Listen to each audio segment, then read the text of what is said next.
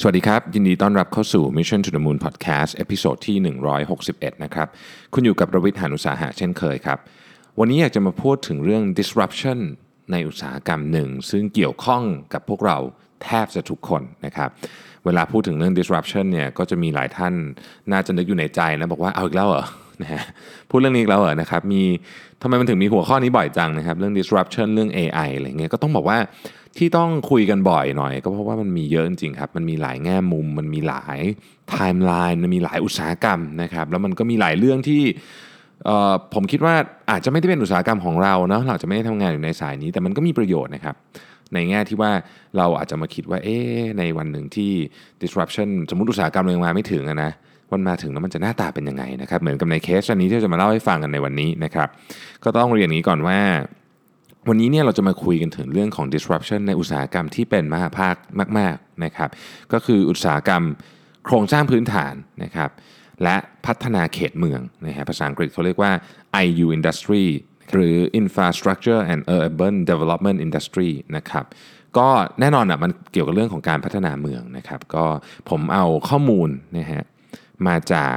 บทความอันหนึ่งที่ชื่อว่า shaping the future of construction นะครับ Future Scenarios and Implications for the Industries นะครับอันนี้ก็เป็นบทความที่เพิ่งมาจาก World Economic Forum นะฮะในปี 2018 นี้เองนะครับ คือเขาประชุมกันเรื่องนี้เลยนะครับ บทความที่เขียนมาจากการประชุมเรื่องนี้ ซึ่งแน่นอนว่าทุกท่านคงทราบไปแล้วว่า World Economic Forum เนี่ยก็มีผู้นำทางเศรษฐกิจ ผู้นำทางการเมืองนะครับ CEO บริษัทใหญ่ๆ รัฐมนตรี ผู้นำประเทศต่างๆ เนี่ยไปประชุมกันนะครับ แล้วก็ คุยกันถึงเรื่องต่างๆ ที่มันส่งผลกระทบต่อต่อชีวิตของคนทั้งโลกนะครับเรื่องนี้ก็เป็นเรื่องหนึ่งที่เขายกขึ้นมานะครับคือเขาบอกว่างี้ฮะอุตสาหกรรม IU เนี่ยนะครับจะส่งผลโดยตรงต่อคุณภาพชีวิตของคนในสังคมเมืองนะครับ แต่ว่าอุตสาหกรรมนี้ยังอาจจะยังไม่ได้เห็นการเปลี่ยนแปลงเยอะ คือยังทำเหมือนที่ที่ทำมาก่อนหน้านี้หลาย 10 ปีเนี่ยนะครับ ยังคงพึ่งพาแรงงานคนค่อนข้างเยอะนะครับ ใช้เครื่องจักรแบบเดิมวิธีทำงานทั้งก่อสร้างและงานธุรกิจยังเหมือนเดิมนะครับ จึงได้ผลิตภัณฑ์และบริการแบบเดิมๆนะฮะซึ่งเมื่อการเปลี่ยนแปลงจะมาบังคับอุตสาหกรรมนี้ให้ทำเนี่ยถ้าเกิดปรับไม่เป็นมันจะเกิดเวฟของการเปลี่ยนแปลงที่รุนแรงมากนะครับในงาน World Economic Forum เนี่ยเขาก็พูดถึงเรื่องนี้เลยนะครับว่าจะมีอะไรบ้างนะครับคือเขาบอกว่าอย่างนี้ฮะเราต้องมองภาพก่อนว่า IU เนี่ยนะครับมันเป็นมันมีการคาดการณ์ว่าจะถูกเปลี่ยนแปลงโดยเทคโนโลยีหลายเรื่อง ซึ่ง จริง ๆ มันก็รวมถึงการก่อสร้างอย่างอื่นด้วยนะครับ คือตั้งแต่อาคารสำนักงานบ้านคนสะพานถนนที่ดินตึกตึกอะไรพวกนี้เนี่ยนะฮะมันก็จะมีเทคโนโลยีพวกนี้ที่ผมกำลังจะกล่าวถึงนี้นะครับที่จะเข้ามาเปลี่ยนแปลงรูปแบบของธุรกิจนี้ไปนะครับอันแรกเนี่ยเราเรียกว่า building information modeling นะครับ BIM นะฮะก็คือเป็นระบบที่สร้างแบบจำลองเสมือนของอาคารได้อย่างแม่นยำนะฮะแล้วก็เชื่อมโยงแบบบูรณาการของการทำงานส่วนต่างๆนะครับตั้งแต่ออกแบบเขียนแบบคำนวณโครงสร้างประมาณราคาวางแผนการจัดซื้อวางแผนการก่อสร้างและอื่นๆนะครับไอที่ปวดหัวปวดหัวทั้งหลายน่ะนะฮะ BIM ทำได้หมดนะครับแต่ก่อนเนี่ยพวกนี้บางทีแย่งคิดแย่งกันทำนะต่างคนต่างทำเลยนะครับข้อมูลกระจัดกระจายปวดหัวที่สุดใครเคยสร้างตึกจะรู้นะฮะแต่ว่าถ้ามี BIM เนี่ยก็เรื่องพวกนี้ก็จะค่อยๆ หายไปนะครับ prefab ฮะ prefabrication นะครับก็คือ การผลิตชิ้นส่วนของอาคารเป็นชิ้นส่วนสำเร็จรูปนะฮะในโรงงานนะครับแล้วก็มาประกอบที่หน้างานทำให้คุณภาพเป๊ะเวลาน้อยนะครับตึกเราเห็นสมัยนี้ต่อกันปั๊บปั๊บปั๊บเสร็จนะฮะบางทีไม่กี่วันก็เสร็จแล้วนะฮะต่างจากการก่อสร้างแบบเดิมก็คือก่ออิฐก่อปูนเนี่ยนะครับที่ต้องใช้แรงงานคนเยอะแล้วก็เวลานานนะฮะต้องมาทำอะไรอุ้ยเต็มไปหมดเลยนะฮะแต่ว่าไอ้ prefab เนี่ยเร็วกว่าเยอะนะครับก็จริงๆต้องบอกว่าเทคโนโลยีนี้ ใช้กันอย่างแพร่หลายแล้ว ในประเทศไทยเราก็มีการใช้กันอย่างแพร่หลายพอสมควรแล้วนะครับ อันต่อไปคือ automated หรือ robotic equipment ก็เป็นพวกอุปกรณ์ฉลาดทั้งหลายนะครับ พวกหุ่นยนต์ พวกโดรน พวกอะไรพวกนี้นะฮะซึ่งจะมาอำนวยความสะดวกในขั้นตอนทุกอย่างของการก่อสร้างเลยนะครับทำได้ทุกอย่างเลยนะอะไรที่เคยทำยากๆหรือ หรือคำว่ายากเนี่ยมันมี 2 มุมนะฮะคือราคาแพงหรืออันตราย บางอย่างโอ้โหทำแล้วรู้สึกว่าแบบหวาดเสียวที่เกิดอุบัติเหตุกันในในใช้งานในอะไรต่างๆ พวกนี้เนี่ยก็จะลดลงนะครับโดยการใช้พวก automate equipment พวกนี้นะฮะ 3D printing นะครับ ใครติดตามนิดนึงก็จะทราบว่าปัจจุบันนี้เนี่ยไอ้ 3D เนี่ยมันทำได้ทุกอย่างเลยนะฮะ มันเริ่มต้นจากทำของเล็กๆ เช่นมาทำเป็นรูปชิ้นงานก็ได้นะครับ แต่ว่ามันทำได้กว่านั้นฮะคือมันปริ้นบ้านทั้งหลังออกมาได้ปริ้นตึกทั้งตึกออกมาได้นะครับแล้วเราก็จะเห็นเทคโนโลยีนี้นำมาใช้สร้างอาคารจริงๆ แล้วโดยเฉพาะในประเทศจีนเนี่ยเยอะนะครับสหรัฐก็มีบ้าง แต่ว่าข่าวส่วนใหญ่จะมาจากฝั่งจีนซะเยอะนะครับ wireless sensor นะฮะเซนเซอร์ไร้สายเพื่อเก็บข้อมูลและประมวลผลข้อมูลนะครับเซนเซอร์จะถูกใช้ตั้งแต่ขั้นตอนการก่อสร้างนะเพื่อส่งข้อมูลแบบ real-time ให้กับระบบนะครับเมื่อก่อสร้างเสร็จแล้วเซนเซอร์ยังมีประโยชน์ในการระบุระยะเวลาของการซ่อมบำรุงนะ ใช้ควบคุมระบบแสงสว่าง ระบบทำความร้อนลิฟต์ระบบความปลอดภัย ระบบดับเพลิง ระบบการใช้พลังงาน ระบบอะไรก็ไม่รู้สารพัดทั้งหมดล็อกประตูประตูได้หมดเลยนะครับ ให้มีประสิทธิภาพมากที่สุดนะเห็นได้ว่าเทคโนโลยีพวกนี้เนี่ยทำแทนมนุษย์ได้ทุกอย่างเลยนะครับ ตั้งแต่ขั้นตอนการออกแบบไปจนกระทั่งถึงก่อสร้างอาคารเสร็จสมบูรณ์นะคนที่จะต้องปรับตัวให้เข้ากับการมาถึงของเทคโนโลยีเหล่านี้เนี่ย ก็คงหนีไม่พ้นคนที่อยู่ในสายงานนี้นะครับ ตั้งแต่สถาปนิก มันธนากร วิศวกร คนงานก่อสร้าง รวมไปถึงบริษัทที่เกี่ยวข้องกับการก่อสร้างทั้งหมดด้วยนะ ตั้งแต่ออกแบบจัดหาวัสดุก่อสร้าง บริษัท ควบคุมการก่อสร้างไปจนถึงการดูแลอาคารด้วยนะครับ ทีนี้ในการประชุม World Economic Forum เนี่ยสิ่งที่น่าสนใจมากเกี่ยวกับ paper ชิ้นนี้ก็คือว่าเขามีการคาดการณ์อนาคตครับและไม่ได้มี scenario เดียว มีทั้งหมดถึง3 scenario ด้วยกัน คือเขาเขาคาดการณ์เขาก็สรุปออกมาว่าเออเนี่ยมันจะเกิดขึ้น 3 เรื่องแหละในอุตสาหกรรมเนี้ยนะครับแต่เผอิญไอ้สามอันเนี้ยมันมันมีความแตกต่างกันเยอะมาก บางอันแค่เรียกว่าตรงกันข้ามกันด้วยซ้ำนะครับคือมันอาจจะเกิดเป็น scenario หนึ่งสองสามแบบอย่างใดอย่างหนึ่ง หรืออาจจะมีบวกนั่นนี่บวกนิดหน่อยนะครับเป็นการผสม combination มาก็ได้ แต่เขาคาดการณ์กันไว้ว่าอย่างนี้ครับ scenario ที่1นะครับเขาใช้ชื่อว่า building เขาใช้ชื่อว่า building in a virtual world นะครับอนาคตใน scenario นี้เนี่ยก็คือเขาคาดการณ์กันไว้ว่า AI ต่างๆนี่ก็จะเจริญก้าวหน้าอย่างมากนะครับจนมีบทบาทในแทบทุกกิจกรรมประจำวันของมนุษย์นะก็คล้ายๆกับที่เราคุยกันมาก่อนหน้านี้นะฮะทั้งการทำงานและการพักผ่อน อะไรก็ตามที่เป็น manual labor เนี่ยหุ่นยนต์จะทำแทนให้เราหมดเลยนะครับคนเราเนี่ยไม่ต้องเดินทางไปโรงเรียนหรือไปซื้อของในซูเปอร์มาร์เก็ตอีกต่อไป แต่อีกหน่อยนี่จะเรียนแบบ virtual เลยนะครับก็คือใส่แว่นปุ๊บเหมือนอาจารย์อยู่ข้างหน้าเลยนะ คนจะเดินทางด้วยเครื่องบินโดรนแท็กซี่ อัจฉริยะและ hyperloopนะครับหรือยานพาหนะแห่งอนาคตอื่นๆ ซึ่งอาจจะมีอีกที่เรายังนึกไม่ออกตอนนี้เนี่ยนะฮะ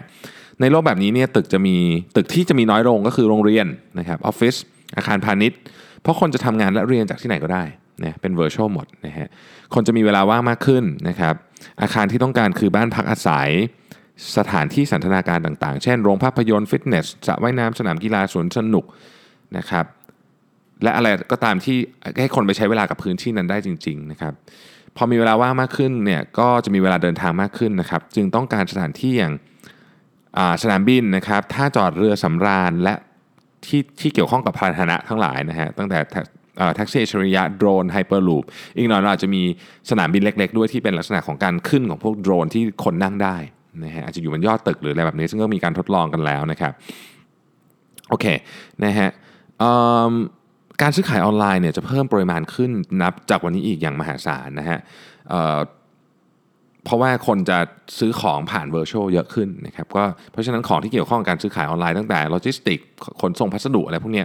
ก็จะขยายมากขึ้นอย่างมหาศาลนะครับมนุษย์จะอยากให้ตึกต่างๆในฉลาดเหมือนสมาร์ทโฟนเลยนะฮะก็คือสามารถปรับเปลี่ยนได้ตามที่ตัวเองต้องการนะครับใช้พลังงานก็น้อยอะไรต่างๆพวกนี้นี่นะฮะ AI จะกลายเป็นมันสมองของงานออกแบบ และวิศวกรรมทั้งหมด จะมีอินพุตจากมนุษย์น้อยมากในซีนารีโอนี้ เพราะ AI จะออกแบบและสร้างอาคารที่ผ่านการประมวลผลในเรื่องต่างๆมาหมดแล้วนะครับไม่ว่าจะเป็นความต้องการอย่างละเอียดนะฮะการใช้สอยพื้นที่ราคา รวมไปถึงยังสามารถปรับแบบแผนของความต้องการ ให้ตรงตามความต้องการลูกค้าอย่างรวดเร็วด้วยนะครับเอาพุทที่ AI ผลิตได้ก็คือ building information model หรือ BIM ที่เมื่อกี้เราเพิ่งพูดไปนี่แหละ นะครับในอนาคตในแบบ scenario นี้เนี่ยอาชีพอาชีพที่อาจจะถูก disrupt ก่อนเพื่อนนะฮะต้อง reskill กันเยอะเลยก็คือนักออกแบบวิศวกรผู้รับเหมาเพราะ AI จะทำได้หมดเลยนะฮะโดยใช้เวลาน้อยกว่าด้วยนะครับข้อมูลต่างๆ ในงานก่อสร้างชิ้นหนึ่งจะถูก integrate เข้าด้วยกันทั้งหมดเพื่อให้ใช้เวลาในแต่ละขั้นตอนเนี่ย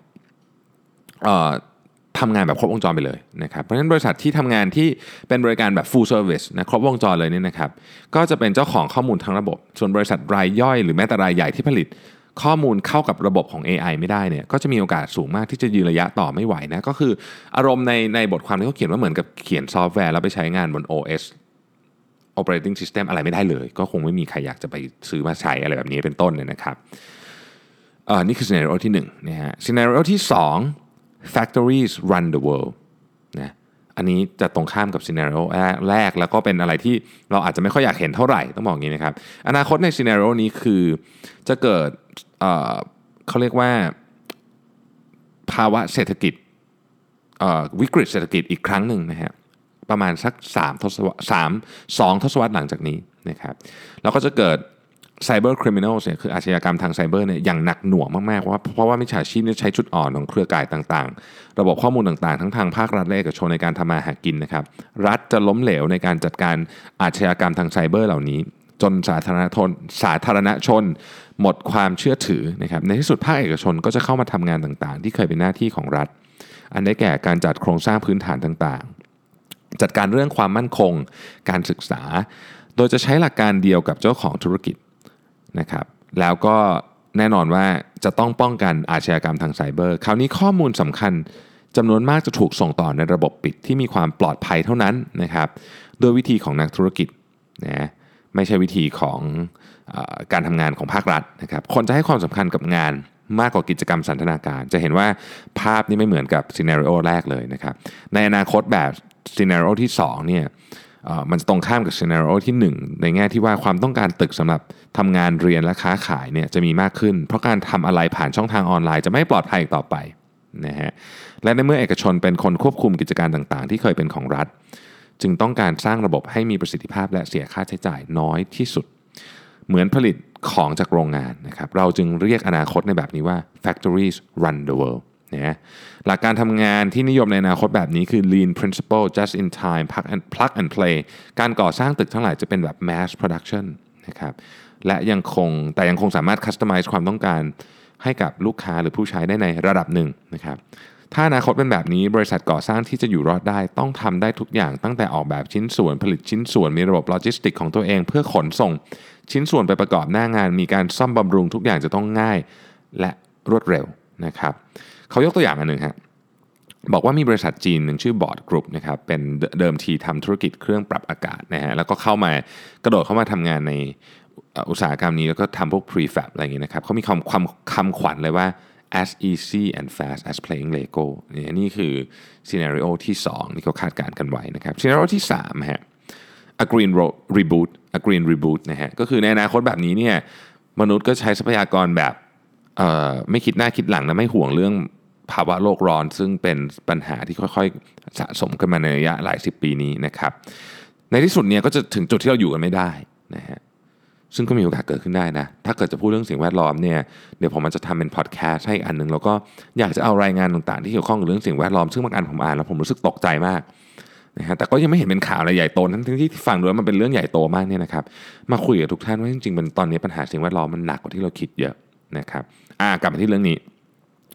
โอเค ในซีนารีโอที่3เนี่ยนะครับประเทศมหาอำนาจทั้งหลายจะรวมตัวกันเพื่อก่อตั้งองค์กรอารมณ์ประมาณว่า United Sustainable Nations นะก็คือเป็น nation เออเป็น UN นี่แหละที่ทำงานด้านความยั่งยืนโดยเฉพาะนะครับเพื่อไว้คอยตรวจสอบและควบคุมพฤติกรรมต่างๆ ที่อาจจะทำลายสิ่งแวดล้อมนะองค์กรนี้จะตั้งกองทุนเพื่อศึกษาเรื่องความยั่งยืนนะครับ sustainability ออกมาตรการต่างๆ ให้ทั่วโลกทำตามนะฮะเก็บภาษีผู้ ปล่อยก๊าซคาร์บอนไดออกไซด์เกินกำหนดหรือก่อขยะก่อมลพิษอะไร พวกนี้ก็ภาษีก็จะเข้มข้นรุนแรงมากขึ้น การรักษาสภาวะแวดล้อมและสิ่งแวดล้อมนั้นเนี่ยจะบังคับให้คนบริโภคของน้อยลงนะครับแนวคิดนี้จะเกิดขึ้นเยอะขึ้นนะครับทำให้เกิดขยะน้อยลง แต่ผลที่ตามมาก็คือสภาวะเศรษฐกิจเนี่ยก็อาจจะชะลอตัวตามไปด้วยนะฮะเราลองนึกภาพนะถ้าสมมติว่ากาแฟแบบทูโกของ Starbucks นี่โดนเก็บภาษีหนักมากนะฮะลูกค้าก็ อาจจะแบบเออไม่กินก็ได้วะอะไรเงี้ยคือ ถ้าต้องนั่งกินในร้านก็ไม่มีเวลา ถ้าเกิดไปซื้อแบบทูโกก็แพงเหลือเกิน ก็ไม่กินก็แล้วกันอะไรเงี้ยนะฮะก็ก็อาจจะส่งผลเนี่ยจะส่งผล ถ้าเศรษฐกิจมันชะลอตัวนะครับ แน่นอนว่าโครงสร้างพื้นฐานและอาคารสำนักงานต่างๆ ก็จะลดจำนวนไปด้วยนะครับ สิ่งที่น่าจะโตก็คือ sharing economy นะครับอารมณ์พวกคาพูพวก Airbnb พวกนี้นะฮะจะมีบทบาทสำคัญ เพราะว่ามันประหยัดพลังงานเพิ่ม efficiency ของของนะครับรถที่มาพูกันเนี่ย efficiency จะสูงขึ้นเยอะแม่นะฮะสูงกว่ารถที่แต่ละคนเป็นเจ้าของแม่นะครับบริษัทที่คิดค้นเทคโนโลยีหรือวัสดุใหม่ ๆ ที่เป็นมิตรต่อสิ่งแวดล้อมเนี่ยจะเป็นบริษัทที่ได้กำไรเยอะมากนะครับแล้วก็ในบรรดาเทคโนโลยีที่จะเปลี่ยนโฉมอุตสาหกรรมทั้งหลายเนี่ยนะครับก็จะมี wireless sensor เนี่ยจะเป็นตัวที่น่าจะถูกนำมาใช้เยอะ เพราะว่าต้องต้องถูกองค์กรเพื่อสิ่งแวดล้อมแนะนำมาใช้ในการประประมวลข้อมูลนะครับเพื่อกำหนดข้อบังคับต่างๆนะทีนี้เขาบอกว่าเอ๊ะสรุปแล้วเนี่ย ไม่ว่าจะเป็นซีนารโอไหนก็ตามเนี่ยนะครับบริษัทที่อยู่ในอุตสาหกรรม infrastructure และ urban development เนี่ยนะฮะจะจะต้องทำอะไรที่เป็นเรื่องสำคัญเพื่อที่จะให้อยู่ในอยู่รอดในการ disruption ครั้งนี้ได้นะครับหนึ่งก็คืออุตสาหกรรมเนี่ยต้องรีบดึงคนที่ที่เก่งมาก ๆเข้ามา แล้วอาจจะเป็นคนที่นอกอุตสาหกรรมด้วยเนี่ยนะฮะที่ประชุมของ World Economic Forum บอกว่าเอ่อ IU Industry เนี่ยเรียกได้ว่าปัญหาของ IU Industry หนึ่งก็คือเรื่องของคนนะครับคนที่มีรุ่นใหม่ที่มีความสามารถสูง อาจจะไม่ค่อยสนใจธุรกิจนี้เพราะรู้สึกว่ามันแบบมันนิ่งๆอะคือมันเป็นธุรกิจที่ใหญ่แต่ว่านิ่งพอสมควรนะครับแล้วก็ก็เลยมันไม่ตื่นเต้นอะนะก็เลยคิดว่าอันหนึ่งก็จะต้องจะต้องหาวิธีการเปลี่ยนภาพลักษณ์ของธุรกิจนะครับโดยอาจจะต้องดึงคนเก่งจากอุตสาหกรรมอื่นที่มีทักษะที่เกี่ยวข้องนะ เช่นคนเก่งเรื่อง Gaming Industry เนี่ยก็เหมาะมากที่จะ เอามาควบคุม Building Information Modeling นะฮะหรือคนเก่งจากสายรถยนต์อย่างนี้นะครับอาจจะมาช่วยพัฒนา Prefab ของการสร้างตึกให้มีประสิทธิภาพมากขึ้นกว่านี้ก็ได้นะครับสองอุตสาหกรรมนี้จะต้องรีบผนวกเทคโนโลยีเข้ามาเป็นส่วนหนึ่งการทำงานโดยด่วนนะฮะโดยต้องให้ความสำคัญไปกับแผนก R&D หากบริษัทคิดนวัตกรรมใหม่ ๆ ได้เองเออไม่ได้นะครับก็ต้องพึ่ง partner ทำให้ได้นะฮะเหมือนที่ contractor สัญชาติฝรั่งเศสปีที่แล้วนะครับ ซื้อสตาร์ทอัพชื่อ XtreeE ซึ่งทำ 3D printing นะฮะก็เป็นดีลอันหนึ่งที่มีคนสนใจเยอะนะครับในอนาคตเราจะเห็น M&A อารมณ์ประมาณนี้เยอะมากนะฮะข้อที่3นะครับอุตสาหกรรมนี้ต้องหาวิธีที่มีประสิทธิภาพในการ integrate ข้อมูลต่างๆ ตลอดทั้ง value chain ให้ได้พูดง่ายๆคือทำงานเดี่ยวๆนี่ไม่ work ละนะฮะต้องเป็นบริษัทที่ให้บริการแบบครบวงจรถึงจะอยู่รอดนะฮะดังนั้นถ้าทำคนเดียวไม่ได้ก็ต้องไปควบรวมกิจการหรือทำ joint venture กับคนอื่นนะครับ ก็คืออันนี้มันก็อาจจะออกวิชาการนิดหนึ่งนะบทความนี้แต่ผมคิดว่ามันมันกระตุ้นให้เราคิดได้นะครับ ว่าเฮ้ยจริงๆแล้วเนี่ยในอนาคตเนี่ยนะครับเอ่อมันอุตสาหกรรมแทบทุกอย่างจะต้องเจอ เพราะอันนี้น่าจะเป็นอันที่หลังๆแล้วที่เจอเราก็ยังเห็นว่าเอ้ยมันมันมีโอกาสสูงที่จะเจอนะครับอย่างที่บอกครับแม้คุณจะไม่ได้ทำงานอยู่ใน IU Industry นะแต่ผมคิดว่าวิธีคิด และวิธีการคาดการณ์อนาคตของคนระดับที่ไปประชุม World Economic Forum ได้เนี่ยนะฮะมันต้องมีประโยชน์กับทุกอุตสาหกรรมแหละนะฮะ เพราะสิ่งสุดสิ่งเพราะสุดท้ายแล้วในความเป็นจริงก็คือว่าเวลามันเกิดอะไรขึ้นกับอุตสาหกรรมหนึ่งในโลกเนี่ยมันก็ส่งผลกระทบเป็นลูกโซ่กับคนอื่นไปด้วยนะครับคือผมอยากจะสรุปอย่างนี้ครับบอกว่า ผมอยากให้บทความนี้เป็นแรงบันดาลใจให้เราในฐานะคนทำงานทุกคนเนี่ยนะครับ ตื่นตัวนะครับเพราะว่าเราคงไม่อยากให้นะวันหนึ่งนะมีคนเดินมาแบบถึงโต๊ะทำงานเราบอกว่าขอโทษนะครับ มันหมดยุคของพี่แล้วล่ะ อาจจะไม่ใช่คนเดินมาบอกก็ได้นะครับ อาจจะเป็นหุ่นยนต์ก็ได้ นะก็นะครับก็เป็นเรื่องที่ก็ต้องบอกว่าเรื่อง disruption เรื่องอะไรพวกนี้ก็จะมาคุยกันอีกเยอะนะครับเพื่อที่ให้ทุกคนเนี่ยเอ่ออยากให้ทุกคนตื่นตัวแหละพูดง่ายๆนะครับก็วันนี้อาจจะต้องขอลาไปเร็วนิดนึงนะฮะพรุ่งนี้ผมมีนัดเช้ามากต้องตื่นตั้งแต่ตีสามครึ่งนะครับนี่ก็ดึกแล้วนะฮะต้องขอตัวไปพักผ่อนก่อนนะครับยังไงพรุ่งนี้เรากลับมาพบกันใหม่ใน Mission to the Moon Podcast นะครับขอบคุณทุกท่านที่ติดตาม สวัสดีครับ